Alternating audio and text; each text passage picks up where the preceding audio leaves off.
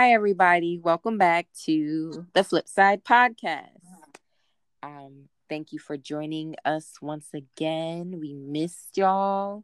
Um, even though we did not post a episode last week due to our crazy busy schedules and also due Corona to it just being. Corona land and nothing is normal anymore. Uh, yes, yes, that is my name for the times that we are living in right now. So, this week we are kind of switching it up and talking about a topic not directly related, I guess, to the events that have been going on in the news, um, but it is somewhat related just because it is an important topic for everyone to learn. Um, it's something that has been involved in the in communities of color for a very long time, and I think there's not enough discussion around it. You know, so today's topic is colorism. So for those who don't know, I will explain in a second. And for those who do know what colorism means, um, please, please, please, at the whenever you listen to this, drop some comments, some um, some comments or questions or anything that you might have about what we're talking about. Just because I think that it's very important to continue these discussions outside of just the podcast. So, um, colorism. Just to start out, I'll give a quick little definition of colorism and kind of where it came from. So, colorism is prejudice or discrimination based on skin color or shade by someone of the same race, usually. Um, it can be someone of a different race, of course, but usually this is something we we see within the same race. Um, because it's not exactly racism if you're prejudiced against someone in your own race. But um, the term colorism we first see come about by an author named Alice Walker, and she's the person most credited for the word. In an essay she wrote um, in 1983 in a book called In Search of Our Mother's Gardens, Walker defined colorism as a um, prejudicial or preferential treatment of same race people based solely on their color. Light skin preference had been common practice in the black community for generations, but Walker gave it a name, colorism or shadeism, also it's called, and marked it as an evil practice that must be stopped in order for African Americans to progress as a people. So colorism stems from racism, right? Um, it is developed out of slavery, and Oman is going to talk about that a little bit. But essentially, it can be perpetuated by individuals that look like you. So that's why it's such a underrated or under talked about topic because a lot of times it's very easy. It's very easy to recognize the racism between opposite, not opposite, but two different races, right? But when it's someone within your own race, discrimination and prejudice is not as talked about. Um, and this is something that not only African Americans have seen or gone through, but this is all over the world Latin America, Southeast Asia, East Asia, the Caribbean, Africa, parts of Africa, South America, everywhere, right? Colorism happens to many different groups. So Let's, let's get, get into, into it. it. So in the United States, colorism has roots in slavery.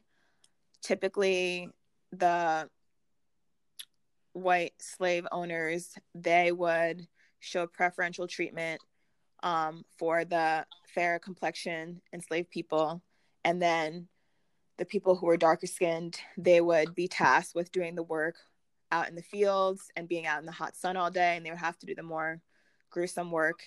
Um, and slave owners they would also be more partial to light skinned um, people because oftentimes it turned out that those were their family members. Um, now, the slave owners wouldn't take credit as n- normally not take credit as um, the lighter skinned people being their kids, but a lot of times the slave owners would force themselves onto women sexually um, and then their offspring would be lighter skinned. So that's where that would come from. Um, so that kind of started colorism um, in the united states with preferential treatment like the lighter skinned people are getting treated better. Um, so yeah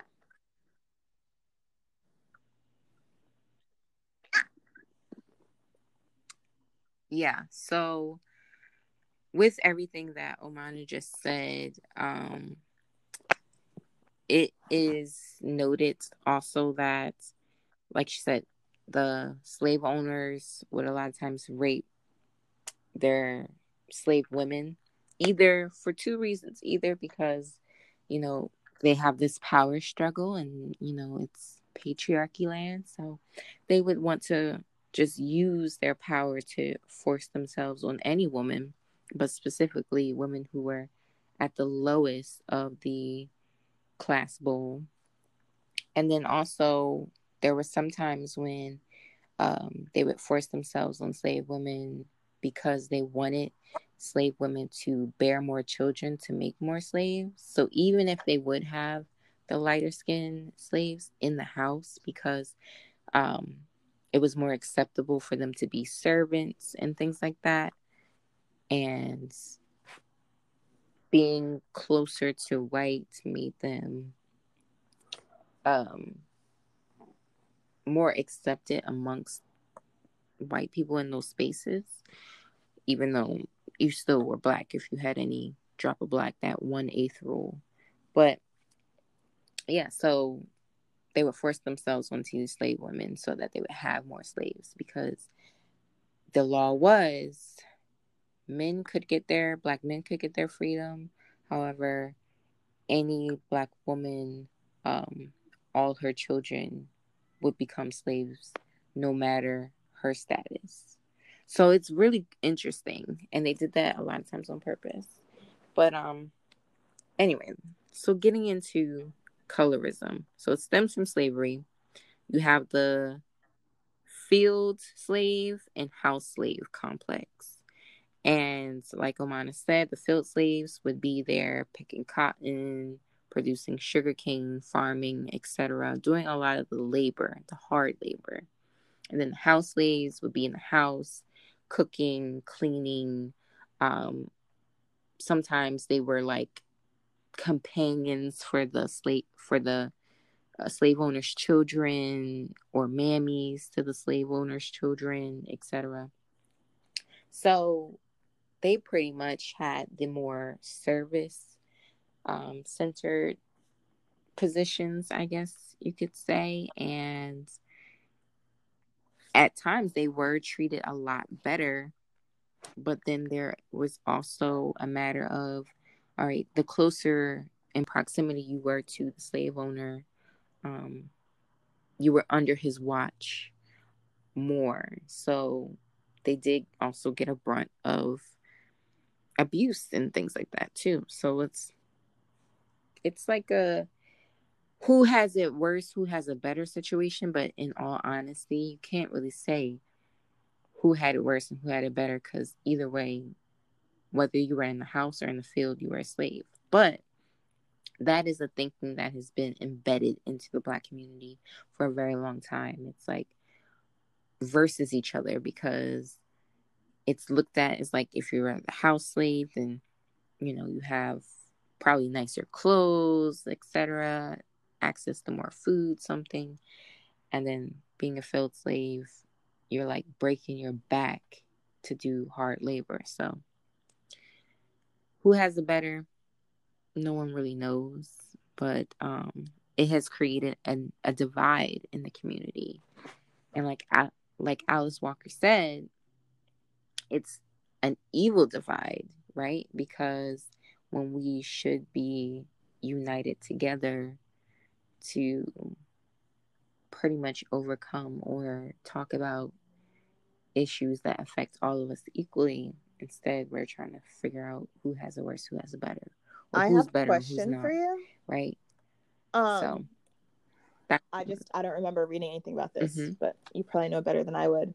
So when the slave owners were dividing, were dividing like slaves in this way, do you think, and like creating this divide, do you think they did it? Like, were they doing it purposely, purposefully, with the intent, knowing that like they would be dividing this group of people? Well, I'm not, I'm not sure if they would know that it would like surpass like past slavery and like into like modern day, like this divide would um, permeate. But at the time, like, do you think it was being done purposefully, like with the intention of like creating this tension between the same group of people?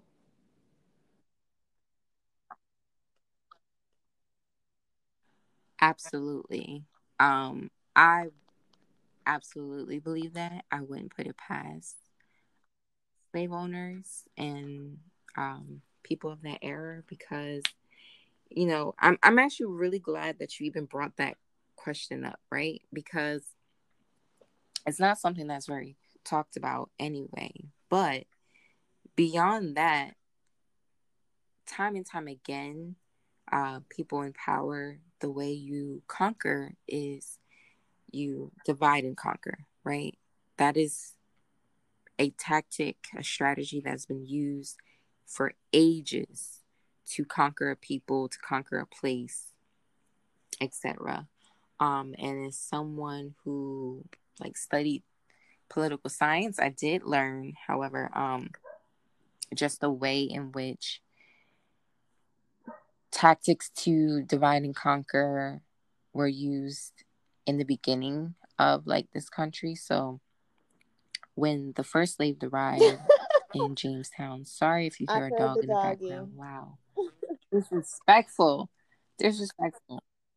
My dog is disrespectful. I don't know who he's barking at right now, but I'm very sorry, guys.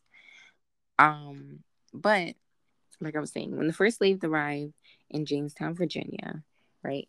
Originally, people were brought over here not as permanent slaves. So it's actually both Europeans and Africans brought here as indentured servants.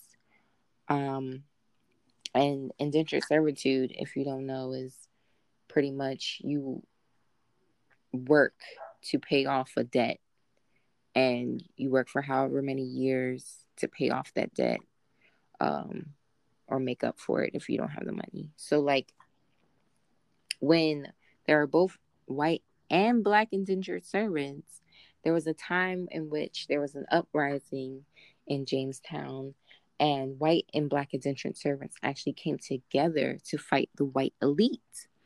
And when that happened, um, there's a famous case called the Virginia versus John Punch. John Punch was a black indentured servant, right? And he joined forces basically with two white indentured servants, and they stole a boat and they, you know, pretty much were leading this kind of rebellion against the white elite.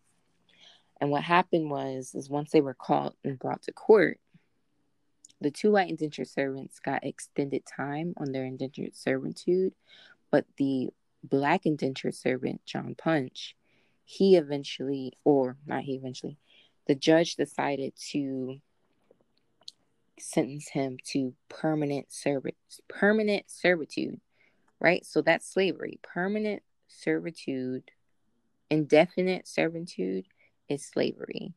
And that is the first case in which um, a Black person was sentenced to indefinite servitude, which set the standard that all Black people in America would be permanent or indefinite servants, right? So that is what is like the case that kind of kicked off um slavery but then also what happened with between white indentured servants and then slaves, black slaves, as a lot of them were be hired as um, slave catchers or uh, what is the other name? Pretty much, they would have to watch over the the black slaves, but they would live around in the same quarters. So it was crazy because here you have two people who are both poor, right? Two groups of people who are both poor: white people that are poor, black people that are poor, and you divide them. They have the same problems. They have the same interests, right? You divide them by giving one group of people just a tad bit of power, like a tad bit of power over another group of people, right? And then right there, you just divide and conquer. And things have never been the same since. And I think that the use of having that treating house slaves better was both to divide and conquer slaves in their um, plantations because there were hundreds of slave rebellions. I think the misunderstanding is that black people were complicit with slavery. No, there were so many slave rebellions that we aren't taught about. Um, but to prevent slaves from your plantation rebelling, you divide and conquer them. So if you treat some good, some of them mm-hmm. are going to be like, I'm not joining in because I get treated well, right? Or better to than you to an extent, right? So you divide and conquer. And I think it was absolutely purposeful and a strategy to just completely dismantle um, the possible unity and power that the community could have had. yeah. But, um, um, yeah. Yeah, that's crazy to think about because, again, it's crazy how just giving like one group of people just a little bit of power over another group, how it created just like lasting divide. And like we're still experiencing the fallout of that today. Um, so going into like now present times and how mm-hmm. colorism is affecting everything um, in modern society today. So, research has linked colorism to small incomes, lower marriage rates, longer prison terms, and fewer job prospects for darker skinned people. Um, so, one thing I want to talk about specifically is like colorism in Hollywood and how even just like you can just see it right off the bat, just like yeah. the shows that we watched. I mean, even just like stuff that I remember watching like in high school, like middle school, it was always that like more often than not, you would see like for the people who got to play like roles that had um black people in it, it was they always went with like the lighter skinned or fairer skinned black person, right? Um I mean, I've seen more diversity in the past. Yeah. Like five to 10 years, but still, it's like a lot. It could be a lot better. Um, I remember how excited I was when like Lupita Nyong'o started coming on the scene. And like, she's like really the first like mainstream mm. darkest skin actress that stands out to me. Um, but, and that's crazy to say because that just goes to show you that there's not that many and the work still needs to be done. But what have you noticed with that personally.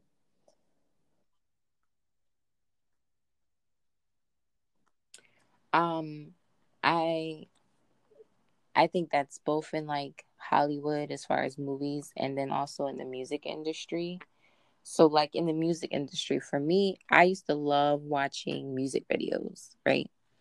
Um, I would get so excited to come home and put on 106 & Park for those that don't know It's on BET. It used to be the best show ever. And I used to watch the music videos and see like I don't know, they were just always so interesting to me. Um, but the video girls or the girls that would be with the rappers, um mm-hmm. or the the like leading ladies in those videos, right? Would always, almost always be lighter skin, probably mixed, or Hispanic um, girls, right? So they would have the looser curl hair or straight hair. They would have light eyes, light colored eyes. They would have light skin um, and perfect bodies, right? So for me, even though I'm, I guess what you would say lighter skin, I have always, mm, not even not like to take claim, but it's just, it it's all subjective, I guess.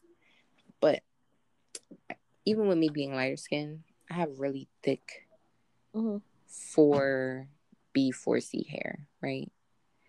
So I don't have that loose curl stuff that the girls in the videos would be having. So like I used to chemically process my hair so that it would either be straight or that my curls would be looser and that caused my hair to Me break too. and be damaged and all types of problems. Right. So that was from this whole colorism thing too cuz part of colorism is also hair texture. And something known as having good hair is having looser curled hair or straight hair. You know, thick, kinky hair or nappy hair is always seen as so negative. And I remember, you know, I had been getting my hair chemically processed since I was like seven or eight years old. I wasn't even old enough to really know what the chemicals were doing to my hair. But like when asked, oh, do I want to look like the girls um on the the mm-hmm. little boxes? They would have the little perm boxes and I'd be like, I want to look like them.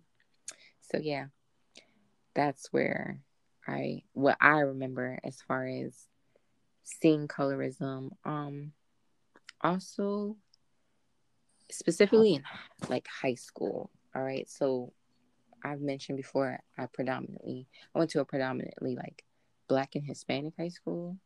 I say more Hispanic than anything. Um, and all my friends, almost all my friends, almost all my friends in high school were Hispanic. So like, um, I just pretty much remembered as far as conversations about color, it wouldn't come up too much, but it was something I always noted, right? So, like, I noticed how in the Hispanic community, colorism is it's like the darker you are, not really wanting to accept your African ancestry, things like that. And um just the same thing. straighten your hair. You ever go to the Dominican salon? They will straighten your hair until no, I feel it that will yeah, never I've curl going, again. Since like, I was like 12 years old, I've been going to like a Dominican salon, and like for so long, I used to get my hair relaxed, and again, it would like burn my scalp, and like every time I went, but here I was watching Sister Sister on TV, and Tia and Tamara had that straight hair, and I thought they looked so pretty, so I was like, oh, I need to get that yeah. done.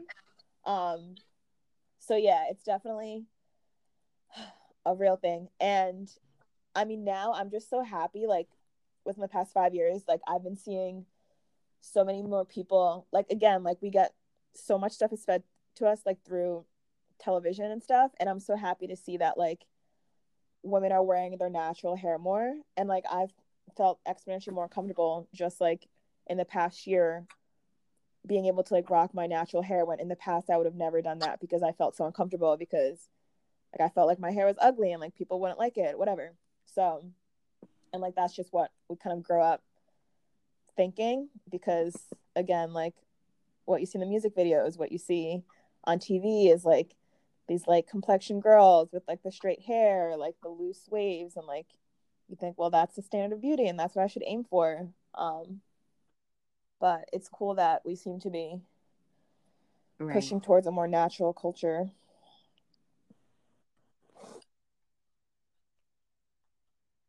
And I posted something on our Instagram page that Zendaya had mentioned, and she even said, you know, being a lighter skinned woman, um, she recognizes mm-hmm. it's a privilege.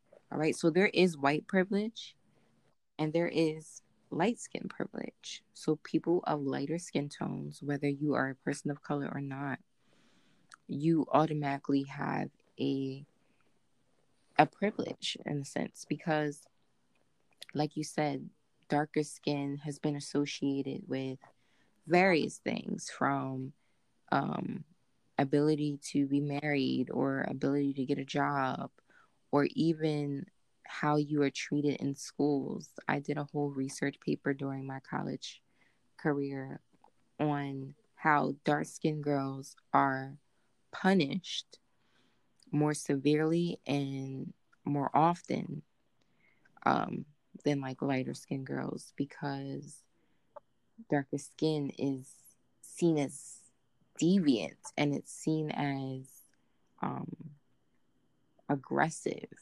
And it's just it has all these negative connotations to it. And we even saw with the doll test. So like before you and i omana were talking about how um i forget where where it was done. Originally the doll test was something that happened in um like the 1940s or 50s and it actually helped the case Brown versus Board of Education in 1954 to like prove that um, segregation essentially was not equal, like separate but equal was not really true because the idea is when you separate um, people based off of their race, you then make one group um, better or like how white schools have better amenities, etc. So that's not equal, right? Now, the doll test was done again years later in the 2000s. I think it was like 2014 actually. Um and in that test they did it with kids and they had like dolls of or really it was like on paper, but they had pretty much dolls on the paper of different shades. So they had like a really, really white pale shade, um, then a tad bit darker white shade, and then a tad bit darker um, middle brown shade, and then a tad bit darker, deeper brown shade, right? So with that, they would ask the kids, who's the bad child? and then you would see all the kids and these were kids of different races right? These weren't just white and black kids. These were kids of asian um native american hispanic every every kid right? And they would choose the deepest dark color kid as the bad child and then the good child would be the whitest child and then they would say who's the prettiest child? And then they would like pick one of the in between colors um and they would say who's the ugliest child? And then they would pick the darkest color child. And they kept asking all of these questions and it just proved that even in this day and age because that was what if it was 2014 it was only um six years ago or I think it was oh, so it wasn't 2014, it was 2010. So even then, 10 years ago, you had these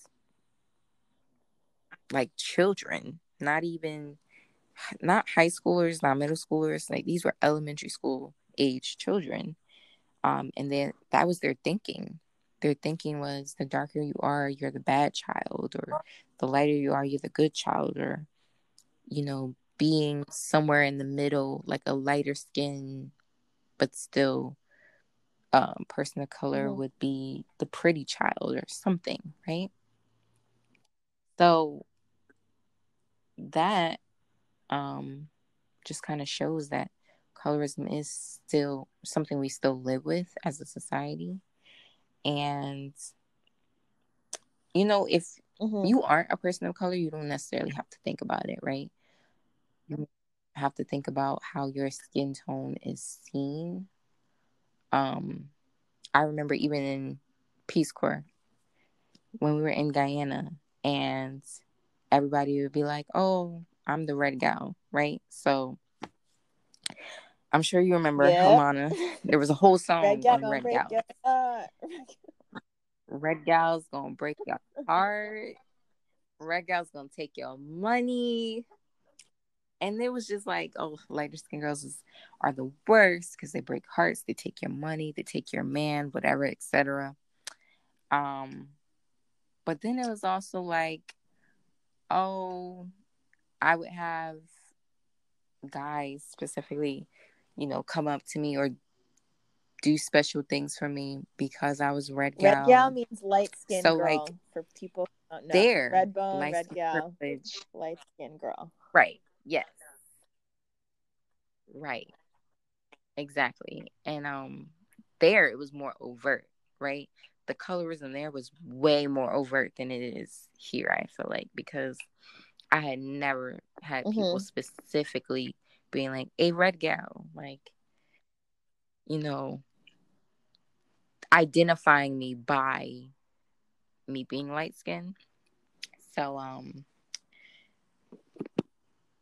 yeah, there you you got privileges. I got the privilege to like cars would stop for me even if I and, and Guyana cars don't stop for people.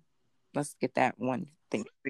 They do not stop. If you were trying to cross the road, you better run.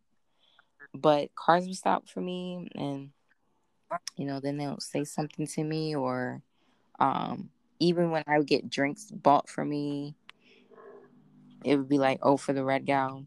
So yes, lighter skin privilege is also a thing in very various countries and some it's more overt than it is here but um one thing i noted also was how like white volunteers would sit out in the sun and like be like, "Oh, I'm gonna get a tan," right?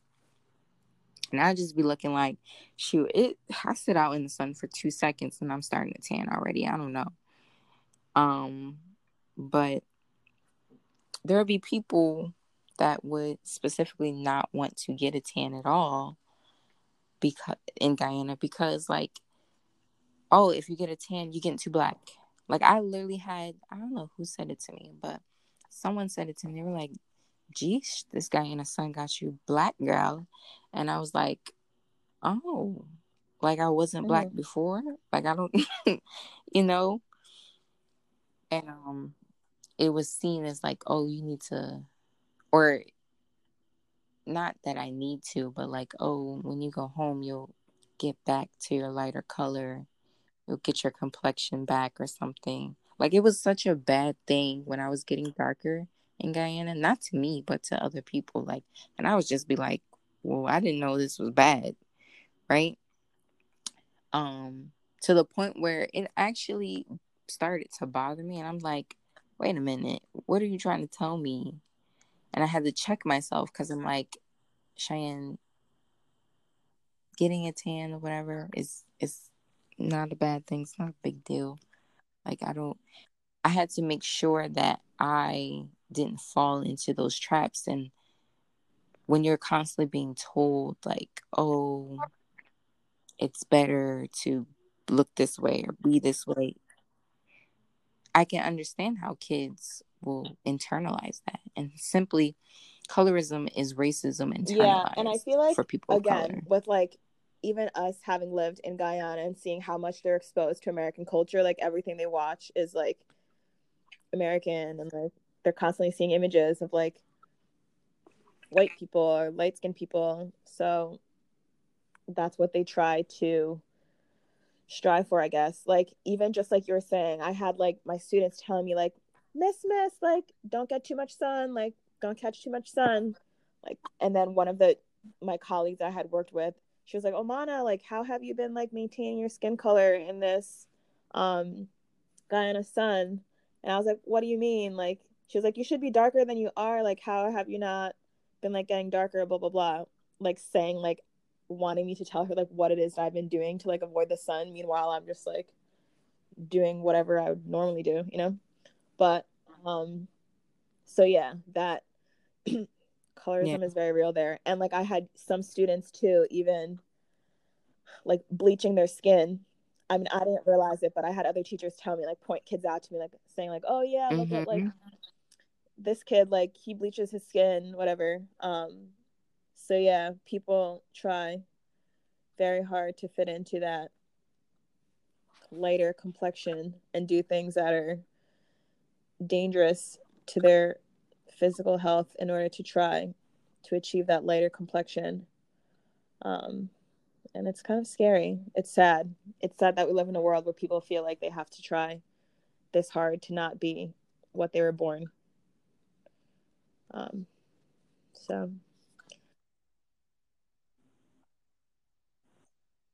Yeah, no, absolutely. And like, skin bleaching is a whole thing of itself. It has to do, of course, with colorism, but like the fact that you will find in um stores, even in like Walmart and Dollar General, you'll see the skin bleaching creams in the areas where it's like predominantly African American um hair products and I will send I will see literally skin bleaching cream right next to the Shea Moisture, the Cantu, the um Mane Choice, all all the curls products, all the products that I use and that anyone with kinky curly hair is going to use specifically right next to the bleaching creams. And it's like that type of propaganda is you are trying to force not even force it upon people but it, it's propaganda pretty much to get people of color to um, want to achieve this skin color this desired skin color type of thing. Um, i knew people that were bleaching and bleaching is very bad very bad for your skin. It's horrible. But they do it in a sense because it's like oh, you know, I don't want to be too dark for, and the idea of too dark or the idea of good and bad hair all comes from, again, this house mm-hmm. slave and field slave mentality. And I was telling Omana how I remember in high school, this one boy, I won't name his name. Chances are he's not listening to this anyway. But right. Um Darnell. But uh but yes, he had said to me one time, Oh, you are a house N word. I won't say the word. He said I was a house N word. And I looked at him and I was like, What really? Like, are you serious? Why would you say that? Um because you know, the whole house N word, house sleep thing is oh you're light skinned you're you're privileged you don't know the struggle type of thing and it's really an insult right so like that's an insult for someone to say you're a house slave or house N word is a complete insult um and i was just like taken aback by it because it's like this is i was in high school and from 2011 to 2015. So this had to be somewhere between that time. And I'm like, are you serious? This is what you're saying right now to me in this day and age? Like, what? But it's true. Like, in this day and age, and even 2020, we see all these things. And, um, nothing, I don't put it past anybody anymore. I think what's important is to love the skin you're in. I appreciate um, Crayola crayon now making skin skin tone crayons because for the longest I had tried to find my shade and I used to have to use yeah. orange. I used to have to use orange because there was no light brown. so and even just like seeing dolls now Crayola. too with like different like hair textures and like Mhm. complexions. I'm like, yes, can we have some more of that? Because we're putting we've been trying to put people in boxes for so long of how they should try to be. And there's so many different variations of the way people can look. And I think we need to see that expressed more through simple things like band-aid co- band-aid colors and skin colors and crayons and and foundation. Thank you, Rihanna. Thank you for Fenty. And foundation. Fenty. Right. Thank you for Fenty because whew, I mean, you can see it from the 90s. Black people were struggling with foundation. They looked like ghosts in the 90s because foundation colors were just not there. And Mhm. even in the early 2000s. But now we're Um, getting a little one last better. thing I want to say too you know? is that so my friends they um like especially in college like so many of my friends like they love tanning and like going to tanning beds and like the way that colorism exists in the black community like it's also like in the white community as well where i see people um like they try so hard just to, like darken their skin color that they're willing to just like lay out and bake in the sun all day and like risk getting skin cancer. So see my black people are trying to bleach their skin to become lighter. You have white people literally getting skin cancer to try to have a dark complexion. And like people who are like of a lighter skin complexion like fair super white super fair skin i think they get i guess shit on as well because they're so fair. And i wish that we could just like both like more groups of people can just like look at other groups of people and like appreciate other people for what they are and like be comfortable like in your own skin because again like colorism exists like in all different races um and people are doing such drastic taking such drastic measures to try to be something that they feel is more beautiful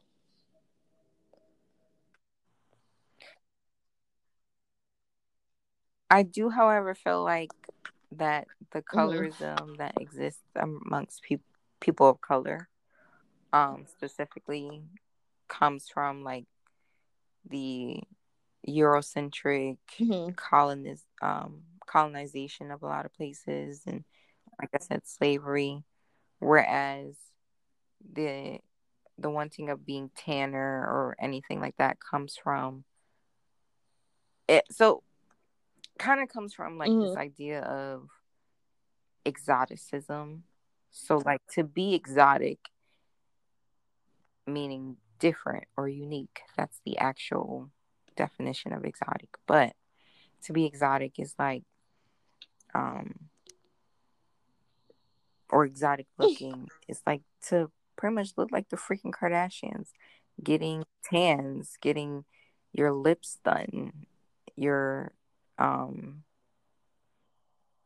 wearing like wigs or having different hair color or having a bigger butt.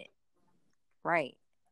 And essentially all those attributes I think it's important to recognize that some of the attributes that white people deem as exotic looking or chic or in style um are are actual characteristics or um traits of black people or people of color and they are shitted on for their natural traits whereas it's seen as exotic when white people have it. So like a white person having a tan oh Mhm. you look i don't know if you're born if you're born dark But- like yeah you know, uh, if you're born that color, it's Yeah. like, mm, you know, it could be a problem. Or even me having full lips, right? Me having my natural full mm, lips, Mhm. which are desired. You know, people would pay for my lips. However, that was something I was picked on about in middle school. Like, all types of things were said to me. So, like, it needs to be recognized that with certain people, certain things are seen as just they're fetishized. And that's why people will claim like appropriation because these are things that naturally you um not everybody but naturally it is associated with black women to have the full lips or the the mm-hmm. skin the melanated skin you know melon popping um and mm-hmm. also braids and things like that right but then it's looked down on you know where even when we were talking about going into job interviews and me having to decide on how to wear my hair for the longest time i refused to you know wear my natural hair to a job interview. And it was because i just didn't know how it was going to be seen. Or if i did wear my natural mm-hmm. hair i wore it pulled back into a bun. I was too afraid to wear it you know naturally out and curly. Um and that is something or even wearing braids. I didn't know how braids were going to be seen in in different job spaces. So like that is something that has to be acknowledged too.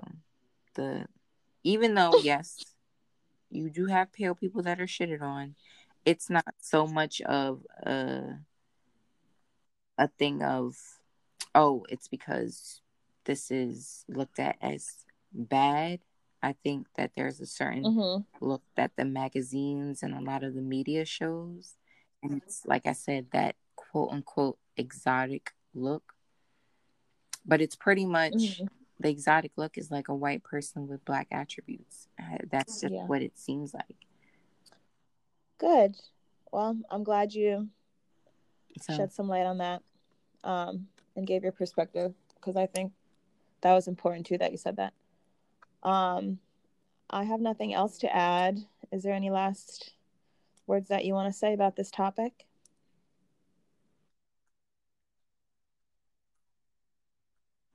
Um, be cognizant of how you speak to your friends because if they are a person of color, um, and specifically a darker person of color, mentioning, you know, their skin color can be a little bit weird and then uncomfortable for people because not everyone has gotten to a point in their life where they are completely accepting of themselves.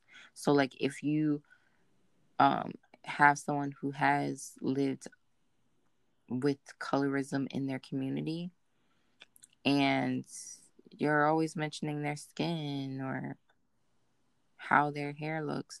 It can sometimes be a little bit uncomfortable until someone grows confidence in their, you know, mm-hmm.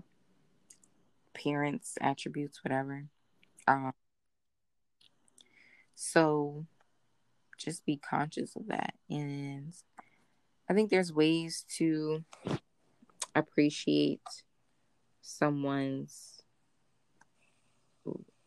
looks or admire them. Yeah, like don't go up and touch their hair. Them feel don't comfortable about it. You know, it's. Ooh, I've had people at bars. Don't I just think last don't do that. March, I was out at um for like a St. Patrick's Day thing. Literally, I was at the bar getting a drink, and some random person I don't know came up and just started playing with my hair, and then I heard them talking about it with like their friend oh like their boyfriend or something. This girl came up and was just like touching my hair. Like that is so weird. Like why is that?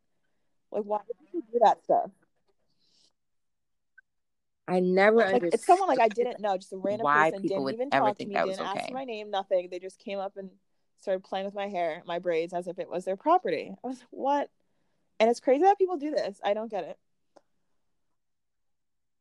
Yeah. Yeah. I mean, we I think we had that discussion in in Peace Corps too, where it was like, all right, some people had some of the volunteers had their students that would like want to touch their skin and hair and stuff like that, but that's genuinely because they rarely ever saw white people. Like even when I was in Guyana, whenever I saw a white person, I was like, are they a volunteer? Because I don't right. Like, do I know them? Because there wasn't many there. It, like mm-hmm. I could count on my hand how many I saw in my community. But like here in Um, America, we're literally living in New Jersey. We go to school So- of all different races.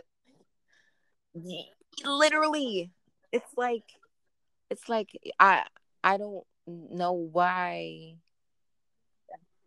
what makes you think this is okay it'd be different if we were coming from a completely different country with you know Right. different social standards or you know not really knowing the social climate but like Right. New Jerseyans don't even like to say hi to each other. So why would you touch me? Why? You know, and um I remember one time Ooh, it's it was when I went on that date. Oh remember yes, I told you my first and only ever date with a white boy. my first and only ever date I've ever had with a white boy. Um, it didn't end. It didn't end well. Uh, I wore braids at the time, and the guy was like, "You know, I love your hair," and I'm all, I'm, "Oh, thank you." You know, and he's like, "It's like rope," and he proceeds to pull my braid and touch it, and I was like, "Well, it's not rope, okay." And um, yeah, it that's Right off the bat, you're like, started. "Check, so you can only imagine how it ended.